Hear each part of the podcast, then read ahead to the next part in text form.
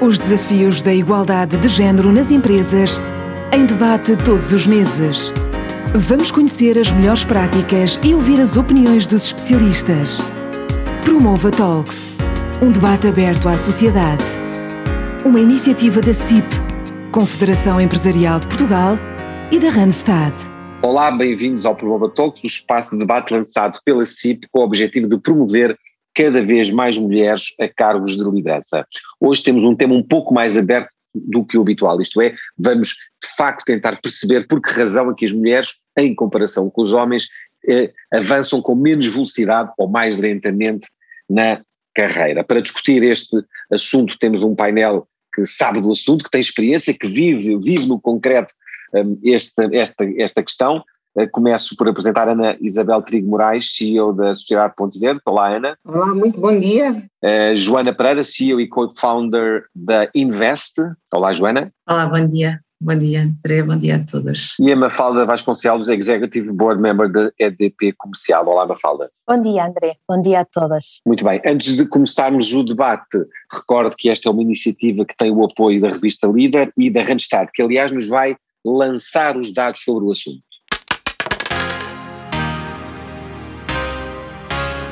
A carreira profissional não é um tema recente para empresas nem profissionais. E se olharmos para a representatividade por género, continuamos a percorrer um caminho no que diz respeito à percentagem de mulheres em cargos executivos. Se olharmos para os padrões de carreira ao longo dos anos, sabemos que a educação e a saúde são os mais enviesados, com 73% de professoras e 93% de enfermeiras, dados da Randstad Canadá.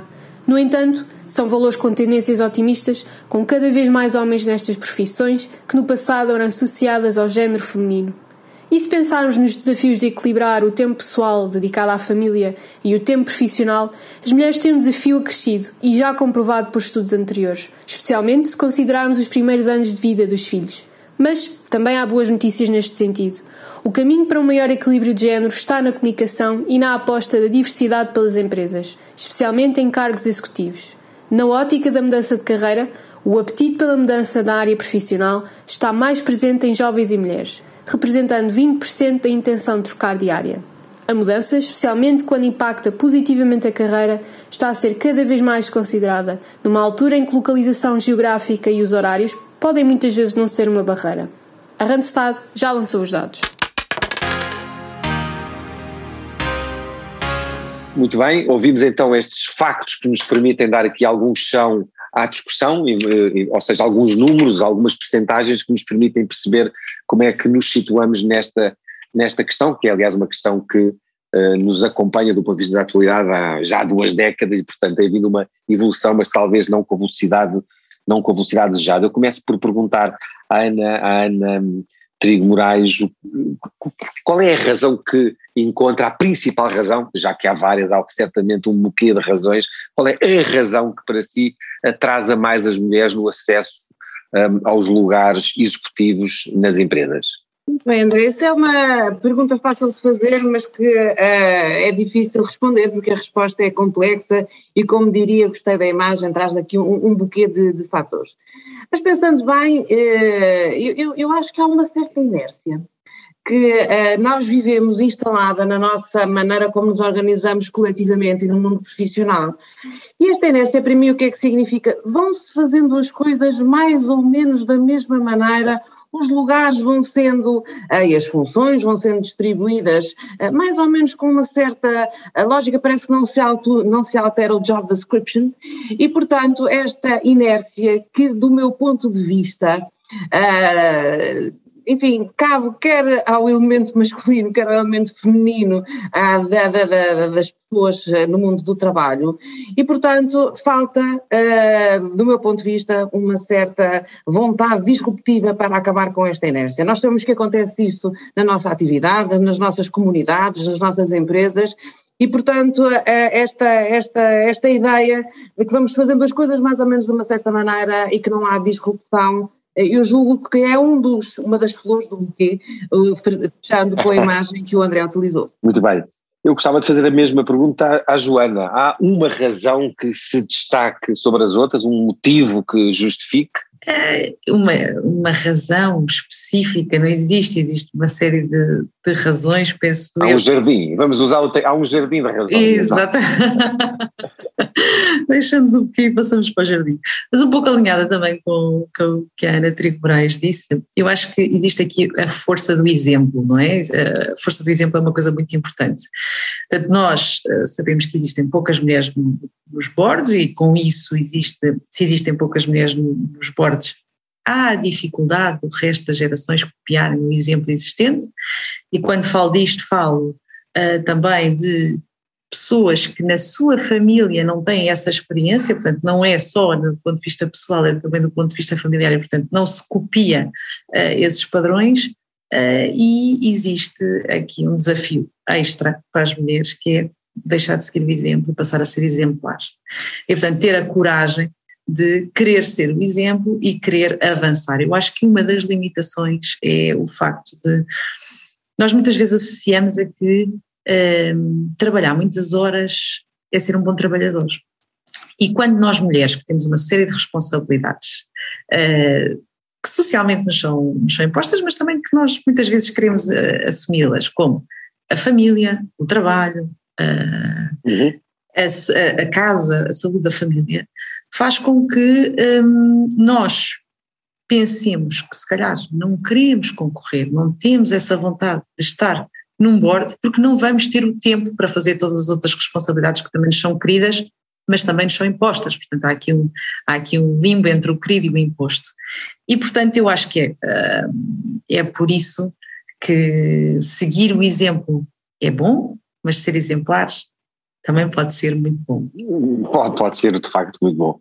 Mafalda, falámos então da inércia, da força do exemplo e de ser o exemplo e portanto se dar aqui uma, um, abrir o caminho para que outras gerações possam fazer e ocupar esses lugares com absoluta naturalidade e não estar nessa posição um, que, que, a Joana referiu de, enfim, de, de, uma sobrecarga de trabalho em casa que não se justifica, não há qualquer explicação para que isso aconteça embora o relacionamento nas, com as crianças, com os bebés, no início seja evidente, mas muito rapidamente os homens, mesmo nessa fase, assumem um papel ou têm assumido um papel mais importante, mas depois deixa de ser justificável. Qual é a razão que encontra? Esta razão, esta razão cultural que falámos há pouco um, tem esse peso nessa, nessa, nessa dificuldade que as mulheres sentem no progresso, na progressão na carreira? Eu acho que sim. Acho que o fator cultural Uh, em, mesmo ainda nas sociedades ocidentais, tem ainda muita força, pesa bastante e, de certa forma, constitui o driver psicológico da mulher, que eu acho que é o,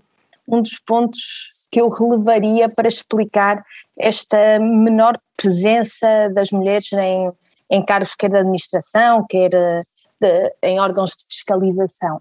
Porque, de facto, a, a mulher que tem uma, uma vida em termos de role model muito mais diversificada e preenchida, um, acaba por achar que não tem, às vezes, competência e muitas vezes tempo para dedicar o standard que um homem uh, dedicaria. E portanto eu, eu é, o homem tem uma liberdade de ação, acaba por ter uma liberdade de ação superior e portanto tem menos responsabilidades como vimos em casa, não leva os miúdos ao médico, quer dizer, eu levo, sempre levei, mas enfim. Acho que sim, acho que esse é um fator, mas também depois a, a, mulher também se submete a esse condicionalismo e portanto acho que o aceitam. Aceita. E portanto acho que há aqui uma, uma componente que a mulher tem de, de assumir psicologicamente é essa repartição de, de, trabalhos em casa, assumir essa corresponsabilização e, e também de certa forma reivindicá-la e, e também no, no, no espaço familiar.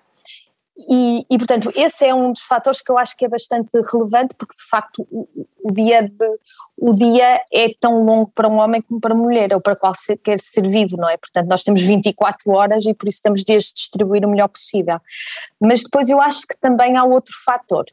Uh, acho que um fator relevante é que até à data quem escolhe é o homem porque é o homem que está tipicamente nessas posições e, portanto, tende a, a ser. A escolha é feita por ele. Eu agradeço que me tenha facilitado a vida, enfim, nesta, nestas, nestes debates que temos, temos tido muitas vezes, enfim, andando à volta deste tema, coloco essa questão. um, embora seja sempre de, de, de, resposta difícil. Isto é, na verdade, uh, uh, os acionistas, e nomeadamente quem controla, quem tem a capacidade para nomear os boards, e nomeadamente o CEO, mas não só, são homens. Uh, e significa que essa, isso condiciona de facto depois a escolha, ou seja, faz com que os homens escolham homens e não mulheres, porque eles próprios, à partida, enfim, consideram que as mulheres não terão a mesma capacidade, numa disponibilidade, não capacidade intelectual, mas a mesma disponibilidade de tempo para cumprir aquela função. E mais que isso, André, eu acho que até, acho que sobretudo o homem quando escolhe, quer dizer, a, a escolha de uma pessoa para um cargo destes é também uma escolha de confiança. Não tem só a componente de competência técnica ou de capacidade de entrega. Um, é, vai mais além do que isso. E, portanto, eu, isto não é uma crítica, ok? Porque eu até entendo que naturalmente possa ser assim. Uh, como socialmente os homens têm. Uh, uh, têm proximidade, não é? Desde os temas de que falam e desde os temas do que se interessam, e, e, portanto é normal que também procurem pessoas que, do ponto de vista social, tenham mais, uh, mais proximidade, e, e, e, eu acho que isso é uma das.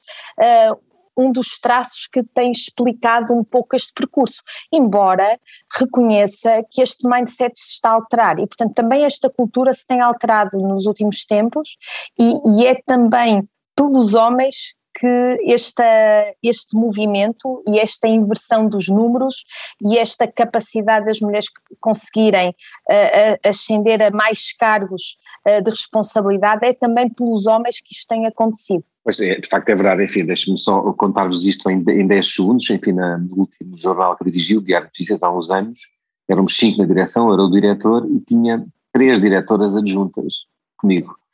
E, portanto, enfim, não haveria. E elas também falavam de futebol, não é que eu falo muito de futebol, e portanto não haveria.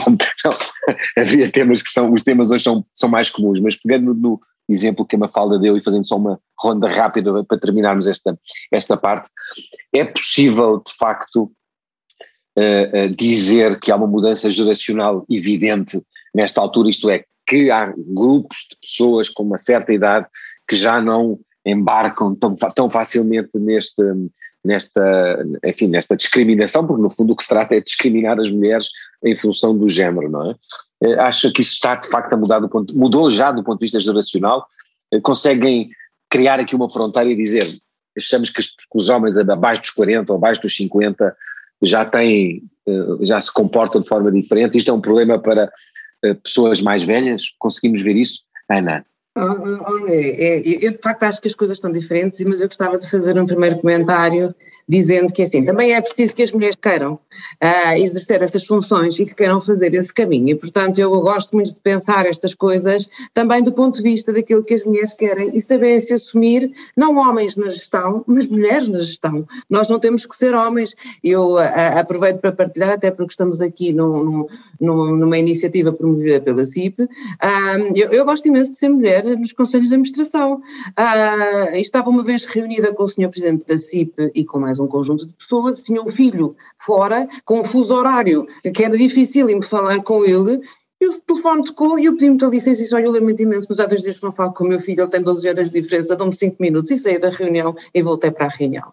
E portanto isto quer dizer que também há aqui um papel que cabe à mulher uh, na forma como uh, integra todas as suas componentes e tudo aquilo que ela quer que sejam as suas tarefas na sua vida, mais partilhadas, menos partilhadas, uh, na maneira como leva também para o seu dia-a-dia -dia profissional, toda a gente me conhece na Sociedade Ponte Verde e dos onde passei, eu sei aqui alguma questão que, me, que exige a minha presença licença, eu peço muita licença e interrompo cinco minutos, quer dizer, não me vou embora, mas então interrompo cinco minutos. Mas para dizer que isto também uh, tem a ver com esta mudança uh, que se vai sentindo uh, até ao nível dos pares, porque eu acho que isto tem muito a ver com a questão da paridade, ou seja, o, os pares tendem a, a, a, a, nomear outros pares, a escolher outros pares, e à medida que as mulheres foram também uh, entrando para estes uh, patamares, ainda que em número muito pouco relevante, uh, eu penso que essa, a ideia da paridade nos bordes e nas lideranças também se alterou. Não consigo traçar aqui uma fronteira geracional, porque acho que isso depende muito das,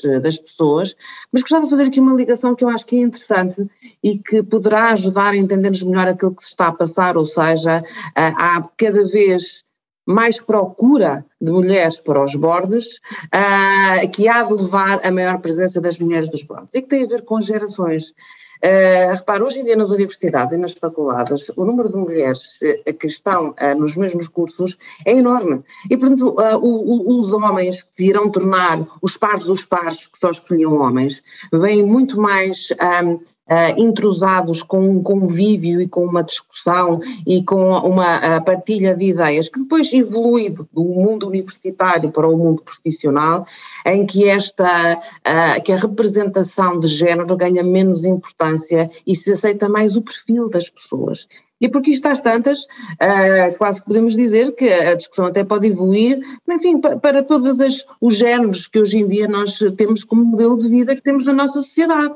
E portanto às tantas já não é só uma questão de género de homem e de mulher. A questão já não é de todo só uma questão do género homem-mulher, aliás, hoje já nem sequer é só género homem-mulher, é o, o enfim, é, é a versão mais fluida também da, do género que é hoje posta em causa, embora ainda não tenha chegado ao, a, essa discussão ainda não tenha chegado em Portugal aos BOS, mas nos Estados Unidos, essa, essa, essa questão também já se, já se coloca e depois tem a ver também com a, com a questão da diversidade cultural, com a diversidade religiosa, etc. Essa depois é tudo também ganha um certo, eu vou chamar-lhe exagero, embora o problema de base seja de facto grave e mereça a nossa atenção. Mas na verdade, se olharmos para os números, verificamos que nas grandes empresas mundiais, a esmagadora maioria, mais de 80%, tem, tem uma mulher pelo menos no, no board. Eu não sei se é uma espécie de representante que está lá para fazer figura nos relatórios anuais, se é, se é um objetivo simbólico, mas a verdade é que já lá estão. Mas o mesmo não acontece nas PME, isto é, há duas realidades aqui muito diferentes. Nas grandes empresas essa preocupação existe, nas PMEs ela não existe. Um, e PMEs que não são apenas negócios familiares, bem entendido, não é? Eh, o que é que lhe parece, Joana? Eh, esta, há aqui uma, naturalmente um atraso da parte das PME nesta área? Eu acho muito interessante essa observação, porque isso revela que, de facto, as, as grandes uh, multinacionais, as grandes empresas, ditam ou, ou colocam dentro da sua agenda aquilo que são tendências sociais que depois vão sendo incorporadas, de, de chamemos assim, de cima para baixo, considerando a dimensão de, de, de cima para baixo. Sim, são o exemplo que, são o exemplo que a Joana falava. Sim. Exatamente, voltamos ao tema exemplo. Portanto, a sociedade revela uma série de necessidades, as grandes multinacionais entendem essas necessidades e incorporam-nas como uh, tendências, e a partir daí há uma. São julgadas e avaliadas por isso, isso não só por outros acionistas, mas pelos, pelas entidades, pelos stakeholders à volta, até pelos próprios clientes, não é? Exatamente, e a partir daí há uma vulgarização, no sentido positivo, não é? De expressão, de, de adoção sim. dessas melhores uhum. práticas. É uma generalização, sim, vai-se generalizar. Precisamente, é isso mesmo. Uh, que faz com que essas tendências venham para ficar.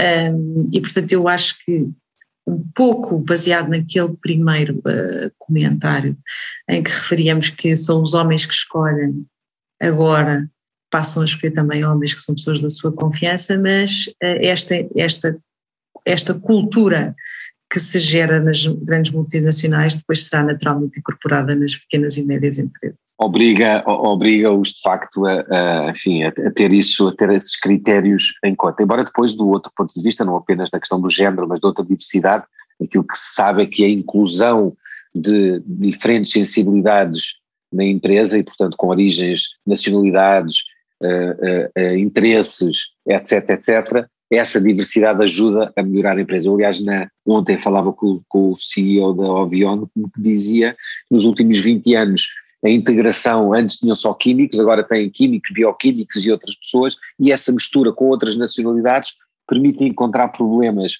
para a saúde, no caso medicamentos, que antes não, não encontravam na empresa, e portanto essa diversidade é, é saudável. Eh, Mafalda, diga-me uma coisa, e do ponto de vista de, de, se olharmos para a geografia, como é que posiciona Portugal neste campeonato, neste bom campeonato, nesta Liga dos Campeões da, da, da diversidade de, de, género e da capacidade para que as mulheres tenham um espaço idêntico e uma capacidade de atingir o topo idêntico ao dos homens. Como é que nos posicionamos em relação, por exemplo, ao resto da Europa? Eu, eu diria que nós devemos estar mais ou menos uh, na mesma linha de, que todos os países do sul da Europa, porque temos traços culturais em que a, a posição da mulher no, na família tem uma força bastante relevante e também por outro lado não temos um, a vantagem que os países do norte uh, entregam, uh, mesmo em termos de legislação e em termos de, de facilidade uh, para as mulheres conciliarem a vida profissional e familiar. Portanto, essas facilidades que nós vemos também no, no norte da Europa, que permitem essa, essa melhor conjugação e, portanto, eu admito que nós não seremos os uh, melhor posicionados, uh, estaremos na Liga dos, dos Países do Sul um, e, e, de facto a cultura é, é, um efeito marcante dessa, dessa posição. Agora só, só gostava era só de comentar um pouco o que a Joana falou Uh, relativamente às grandes empresas e às PMEs. De facto, eu acho que há esse awareness na, das grandes empresas para, para este tipo de problemas e, e, e sobretudo, para, para eh, promover a diversidade de género, porque de facto. Uh, está provado que a diversidade de género não é só um tema de slogan, mas também permite de facto uma melhor uma, uma melhor performance da, das empresas, justamente por essa diversidade, e portanto as, as grandes empresas já tomaram consciência desse facto e portanto já não é um tema de slogan, mas também um tema de performance, e, mas por outro lado, uh, também me parece que as melhores práticas de governance que as grandes empresas tendem a seguir, de facto a diversidade de género é, é um dos, dos marcos dessa dessa, do que vem uh, emanado dessas boas práticas de governance e, portanto, também as grandes empresas estão um, ehm, alerta para, para o que são essas tendências.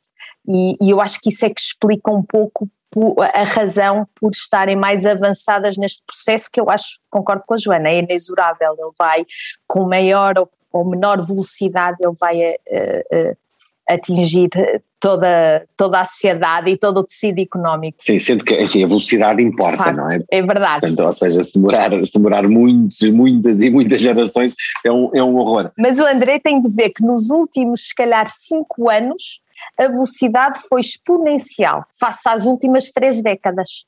E, portanto, acho que também algo positivo tem acontecido nos últimos tempos. Portanto, é uma partícula que tem tendência a acelerar, a acelerar inexoravelmente. Deixa-me perguntar então a, a Ana Moraes o seguinte: acumula funções de diretora-geral da APED e é CEO da Sociedade Ponto, Ponto Verde.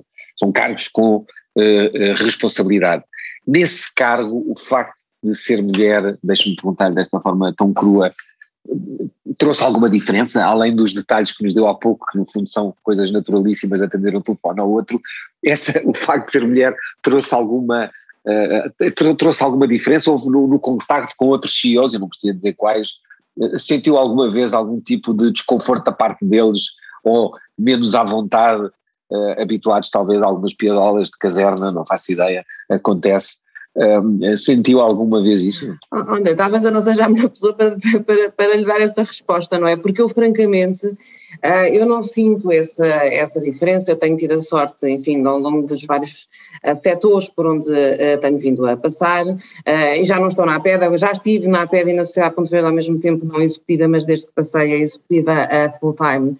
Uh, deixei as minhas funções na APED, mas na verdade um, eu, eu, eu, faço por não sentir, mas isso existe. Está aqui sempre aqui no, no, no, pano de fundo. Então, afinal, é uma boa pessoa para responder. Afinal, é uma boa pessoa. É, é, enfim, mas talvez fosse mais interessante a resposta dos outros. Mas ainda assim, eh, ainda assim, para mim não é tema, ou seja, eu quando estou num conselho de administração, para mim não é tema a minha abordagem ou a minha sensibilidade ou as minhas competências. Mas não é para si que eu quero saber, eu percebo que não é para si, muito bem, e assim tem que ser, não é assunto, porque se, se, se tornasse consciente ou super consciente disso, seria certamente um obstáculo ao exercício da sua função. Certo. O problema são os outros, não é? O inferno são os outros, como diria. Eu ia lá chegar, André, eu ia lá chegar. Mas de qualquer maneira há diferenças, porque as coisas não são iguais.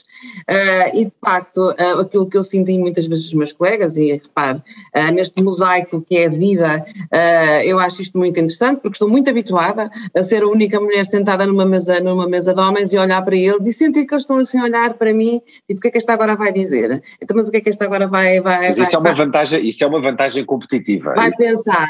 E, portanto, tenho sempre, enfim, uma, uma preocupação em fazer a leitura de contexto de, de, de fundo, mas é verdade. Muitas vezes há, há, temas que se falam em que eu digo-lhes logo aos meus amigos sobre essa matéria, para não contem comigo que eu não percebo nada desse assunto, e vou levando sempre nestas abordagens, assumindo as diferenças e assumindo que há, há, há algumas situações em que uh, se participa mesmo naquela ideia da paridade, não é? Porque eles, há de as afinidades constroem-se pelos gostos comuns e pelas partilhas de vida uh, comum. E sim, já tive algumas oportunidades em que, uh, enfim, a piadola, eu também gosto de sentido de humor, gosto muito da minha, da minha graça e da minha pequena interjeição. Houve ali umas piadolas a chegarem ali perto daquele limite que diziam, oh, meus amigos, então, ah, vamos lá, ah, vamos, vamos, mudar, vamos mudar o tema, então, então, então. Mas nunca, um, com verdade, com verdade, uh, sempre a chegar ali a um limitezinho que não se, nós finalizamos o limite. Eu acho que como a inteligência emocional Uh, acho que nos permite uh, antecipar esse limite e com franqueza nunca tive situações uh, desagradáveis ao, ao, ponto de me gerarem grande desconforto. acho que os meus colegas e, e, eu própria sempre conseguimos conviver bastante bem nessas, nessas situações, embora, enfim, eu, já eu, levo uns anos desta vida, eu já levo uns anos desta vida e isso também faz sentido. E eu concordo que houve aqui uma aceleração muito grande. Eh, eu acho que o mosaico sociocultural em que nos movemos também é um impulsionador eh, destas, destas alterações, e portanto as coisas ou mudam por dentro ou mudam por fora, assim também não há aqui muitas, eh, muitas escolhas. Sim, mas é verdade que há muitos anos, eu lembro-me quando eu trabalhava no Teatro Nacional de São Carlos, Uh, e de facto o teatro tinha 200 anos e realmente havia ali que liderar um conjunto profundo de intervenções de modernização do teatro. E lembro-me de ter uma reunião com a Direção-Geral do Património que eram 15 engenheiros e especialistas sentados à mesa que olharam para mim e disseram assim, coitada, esta não percebe nada do que está a dizer. E aí senti-me um bocadinho intimidada, uh, porque havia uma decalagem muito grande de posicionamento até na forma como abordávamos os temas. Isso foi quando, desculpe perguntar-lhe, foi quando? Isso foi em 1996. 1996. Já foi há muitos anos e nessa altura era diferente. Portanto, há uma diferença, nos anos 90 havia de facto esse peso ainda e havia ainda… Havia, havia, havia, havia, uh, aligerou-se, à medida também que vai havendo esta substituição e esta transformação até do perfil das pessoas, do contexto das organizações, uh, e isso está bastante, está bastante diferente. Eu quero deixar uma nota muito curiosa, uh, na Sociedade Ponto Verde nós, uh, eu até tenho um problema ao contrário, às vezes costumo dizer, oh valha-me Deus, mas agora estou a recrutar mais mulheres, isto parece-me um bocado discriminador em relação aos homens, acho isso desagradável. Mas, mas olha, sabe que é isso, é isso que está a acontecer no norte da Europa, são os homens que se lamentam de serem postos de parte eh, porque as mulheres vão ocupando e ocupando e ocupando o seu espaço. E portanto eu,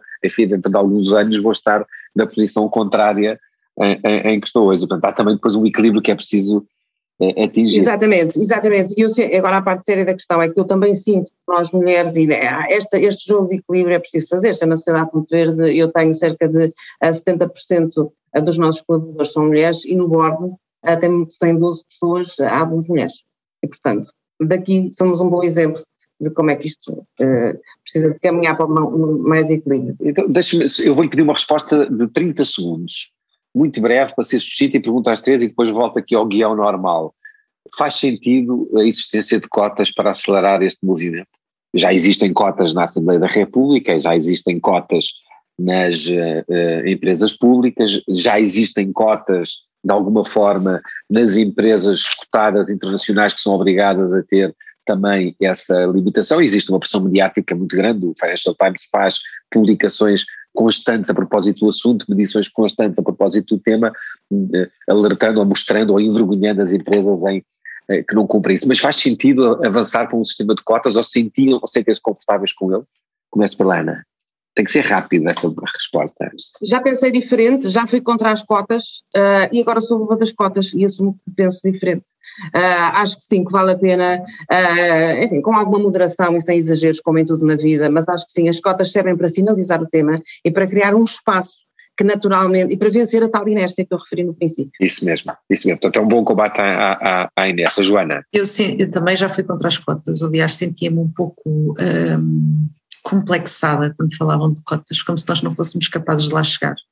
Mas eu acho que sim, que as cotas são uma, uma excelente iniciativa e eu diria que as cotas deviam ser obrigatórias na fase de recrutamento, não na fase de contratação, mas na fase de, na fase de recrutamento, ou seja, dar igualdade de oportunidades de chegada a uma mesma posição. Uh, aí sim, então, devia ser. Isto é, vamos, ou seja, no momento da definição do grupo de currículos que vai chegar, do grupo de pessoas que vai chegar à fase final, tem que haver um, tem que haver um número, enfim, uma, uma cota reservada a mulheres. Mas porquê? Acha que, são, que há uma limitação nessa área? Acho que, uh, mais do que promover as mulheres, é preciso ter, garantir que numa fase de recrutamento existe diversidade uh, de candidatos.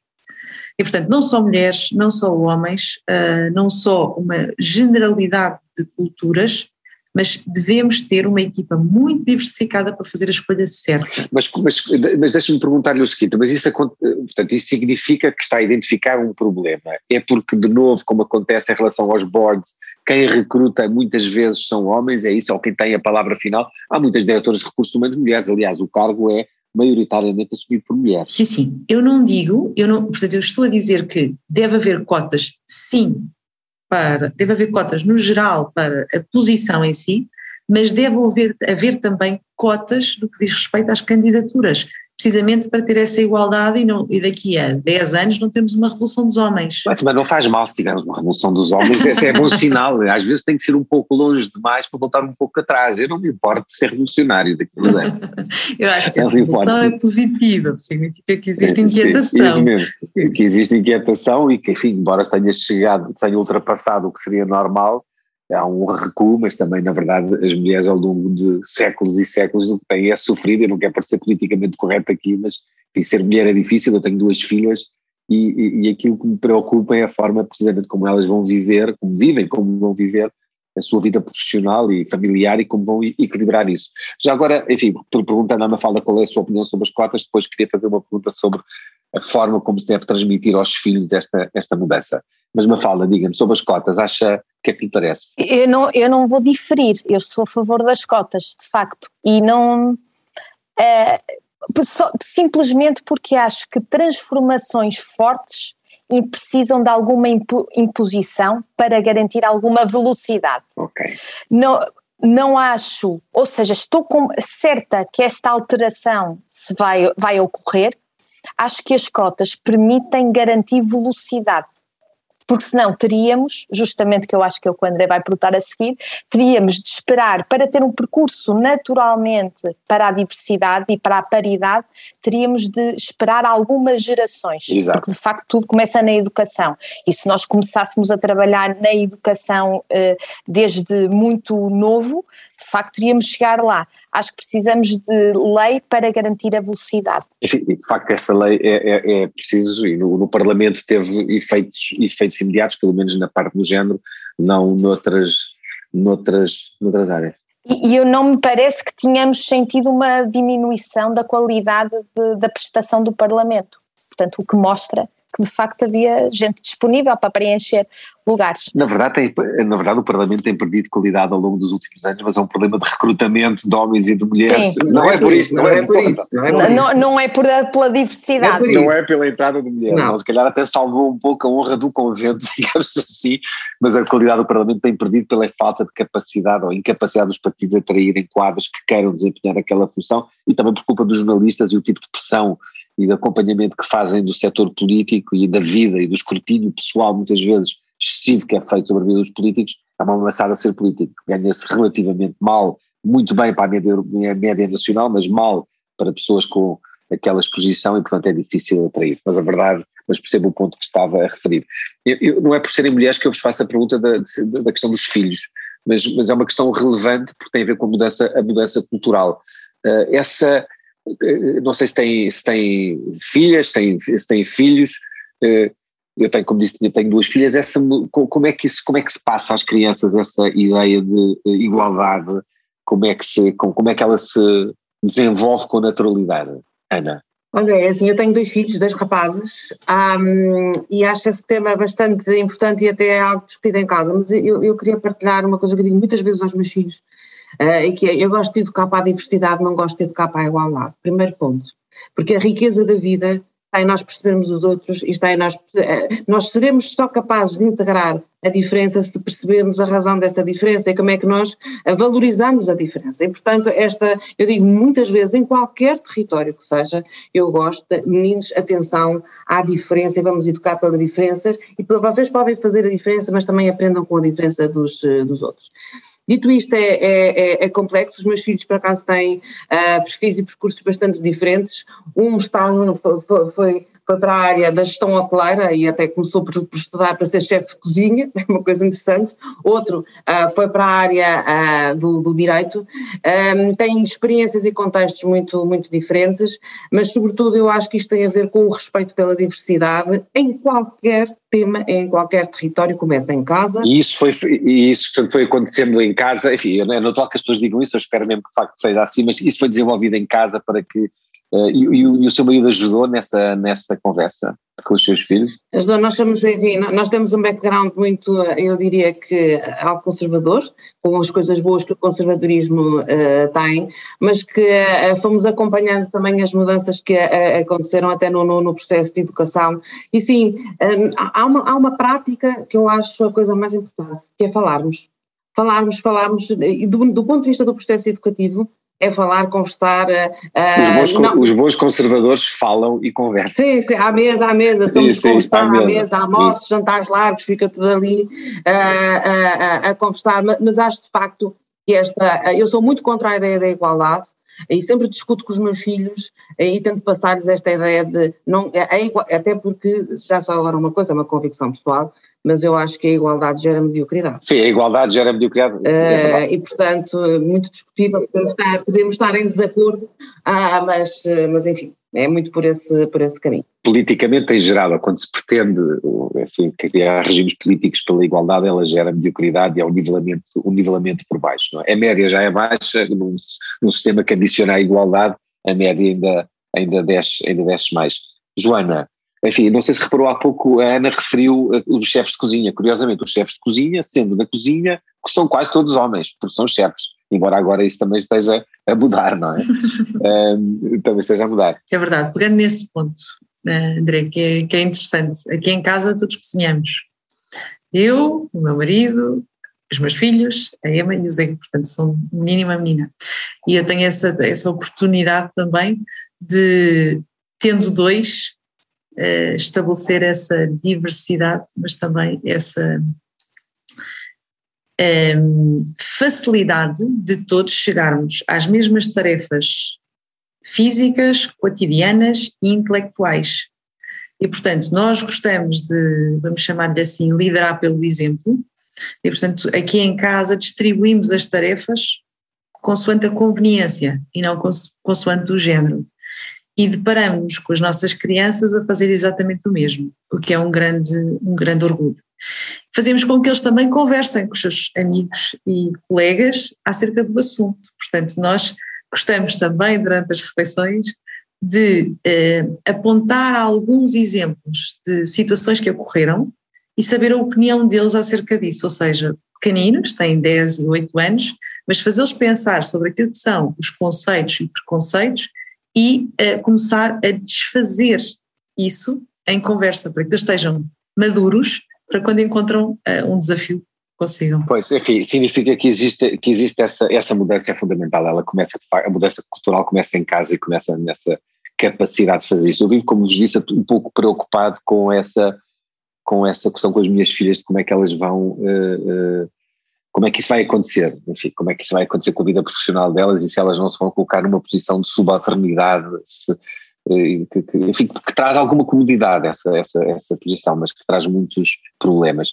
Mafalda, o que é que lhe parece assim? Como é que isso transmite como é que isso transmite? É com o exemplo, claramente, é certamente conversando à mesa, certamente.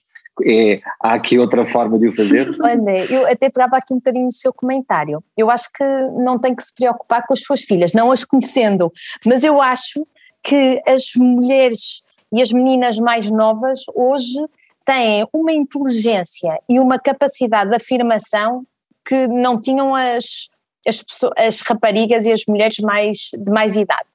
E portanto eu, eu aqui vejo um futuro bastante promissor, embora eu tenha dois rapazes também, sou como a Ana, um deles bastante pequenino, tem três anos, portanto ainda está uh, uh, ainda está a nascer assim um bocadinho para a vida, sobretudo por causa do, do Covid, mas na prática um, o que eu, quer dizer, o que fazemos lá em casa é justamente uh, pela prática mostrar que tem de haver uh, paridade e que tem de haver responsabilização.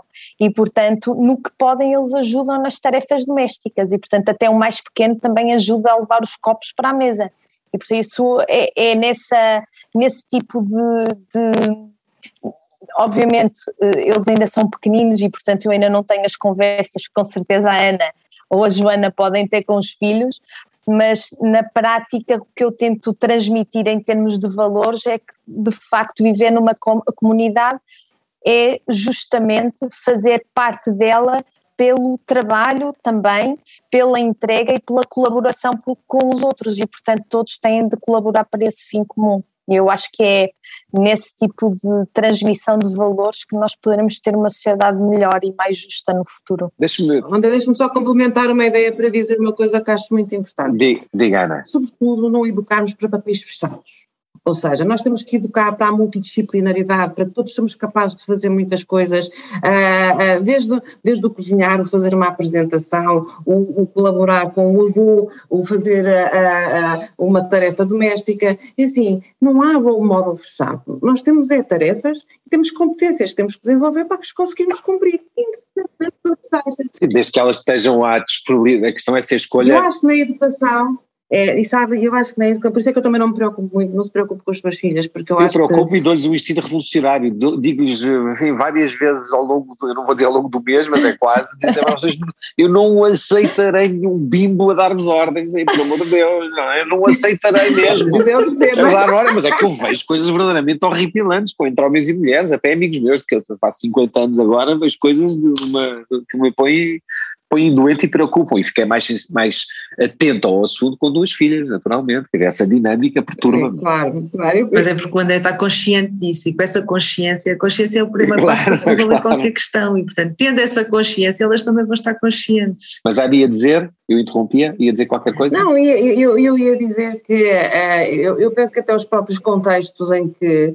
uh, fora das escolas e fora das... Uh, um, do, do, do, dos mundos onde os miúdos se movem hoje em dia. Enfim, eu tenho um filho de 20 anos e um de 24, portanto já, já, já levo aqui uh, uma, longa, uma, longa, uma longa estrada. Eu acho que os próprios também são muito estimulados a, a pensarem uh, diferente, a reverem os seus papéis uh, e, e, é muito esta ideia da colaboração e da prática colaborativa. Ninguém é mais nem ninguém é menos. Todos nós somos aquilo que nós quisermos lutar e que conseguimos atingir. É, por isso é que. É essa dinâmica, é essa é. dinâmica que funciona. Estamos mesmo no fim, já passámos, aliás, o tempo. Eu gostava de fazer só uma última pergunta, uma última pergunta à Joana, que saiu de uma empresa tecnológica para criar uma empresa que junta o investimento à sustentabilidade. Isto é, mudou de carreira, lançou uma empresa. Isso é fácil para uma mulher fazer essa, essa disrupção súbita? Enfim, é uma pergunta que volta um pouco atrás e eh, de tudo o que discutimos agora, mas o facto de lançar uma empresa coloca numa posição um pouco diferente, porque lança eh, problemas, eu sei porque também lancei uma empresa recentemente, lança problemas muito novos e, portanto, a capacidade, a nossa disponibilidade para a empresa ocupa uma parte considerável do dia, mais ainda do que quando trabalhamos, talvez, para uma empresa que não é nossa. É, André, eu sempre fui uma mulher no mundo de homens, portanto, eu fui uma mulher na engenharia física, depois fui uma mulher na investigação, depois fui uma mulher nos engenheiros eh, na engenharia, depois fui uma mulher nos negócios na Medtronic e agora saio para ser uma mulher nos investimentos, que também continua a ser um mundo, um mundo de homens. Ou, aqui, ou nós achamos que é um mundo de homens, que é uma coisa também muito interessante. Lancei a minha própria empresa porque me senti preparada, preparada e madura, talvez estas duas variáveis. Preparada foi a Metrónica, a empresa onde estive, que me preparou e toda a minha carreira, porque eu senti-me bastante preparada para empreender. Em termos de, de maturidade, eu acho que esta, o facto de ter 43 anos, ou 42, quando lancei a empresa, uh, deu-me uma sobriedade, uma maturidade para saber o que é importante para mim e o que é que eu quero para mim. Portanto, esse balanço entre a vida pessoal e a vida profissional. Pois é mais fácil. É, é mais fácil fazer. Mais natural, certo? É mais natural. Portanto, na verdade, eu estou sempre a trabalhar e, na verdade, estou sempre com a família. Ou seja, há aqui uma mescla, mas uh, é uma mescla que vai ao meu ritmo e, portanto, me põe bem e, estando bem, também estou bem com a minha vida pessoal e estou bem com a minha vida profissional. Este equilíbrio. É preciso ter, é preciso ter muita self-awareness uh, para tomar, para decidir o momento em que estamos, de facto, preparados para fazer com que a empresa corra bem, mas também emocionalmente nos sintamos preparados. Isso, e confortáveis com, as, com, os desafios que isso coloca e com as dificuldades. Sim. O André diz: diferenças entre homens e mulheres. Hum, é giro que este mundo de investidores, 67% eh, das minhas, dos meus investidores são mulheres é, é interessante, é interessante saber, saber isto. Porque procuram, procuram, fazem então a tal escolha, a tal seleção de género, neste caso escolhem uma mulher. Não sei, não sei, a empresa, um dos objetivos da empresa. Escolhem a afinidade de género para fazer o investimento, acha que é isso? Não sei, André, sei, é um dos objetivos da empresa, ou dos propósitos. Vou apresentar uma reclamação. um dos propósitos da empresa é ensinar a investir. Sim. E eu não sei se também me vê nesse papel de ensinar, que é um papel claro. feminino, não é? Nós sabemos que existem mais professoras, mas naquilo que são as negociações, eu sinto que de facto com os fornecedores é mais, não é mais difícil, é mais estranho uh, esta, esta negociação com uma mulher. Mas isso também me dá aqui alguma, alguma energia. Agora, de facto. Não, não, estamos, já, já ultrapassámos o tempo, mas, mas deixa-me terminar, não quero ser um pouco cortês consigo. Só este tema, André, que é a diferença entre o André ter feito a sua empresa e eu ter feito a minha empresa. O André fez a sua empresa e a sociedade atribui, na minha perspectiva, uma, uma responsabilidade do rendimento familiar muito mais ao homem do que à mulher. Sim, o Brad Earner. Sim. Nesse aspecto tem muito mais pressão que eu. Eu estou eu tô, eu tô divorciado, eu divorciado, embora goste imenso da minha ex-mulher, estou com ela, estou divorciado e, portanto, estou, já não, já não eu, enfim, o dinheiro que tenho que ganhar, tenho que ganhar para a família, para este lado. E, e ponto final, mas dou muito bem com a minha ex-mulher. Eu agradeço às três, à Ana, à Joana e à Mafalda, uh, enfim, a simpatia e a inteligência que trouxeram esta conversa. Às vezes andamos aqui às voltas, andamos para a frente e para trás, mas é um assunto certamente relevante e que implica esta mudança cultural que começa em casa, que começa nas escolhas que se fazem, nos exemplos que se dão, nas conversas que se têm à mesa com os filhos, com o marido, na forma como nos relacionamos com os outros e as empresas e, portanto, a economia e, portanto, o país tem a ganhar certamente com esta diversidade de género. Agradeço de novo e despeço-me até à próxima conversa no próximo mês. Muito obrigado às três. Muito obrigada, foi um gosto. Obrigada também. Muito bom, olha, muito obrigada.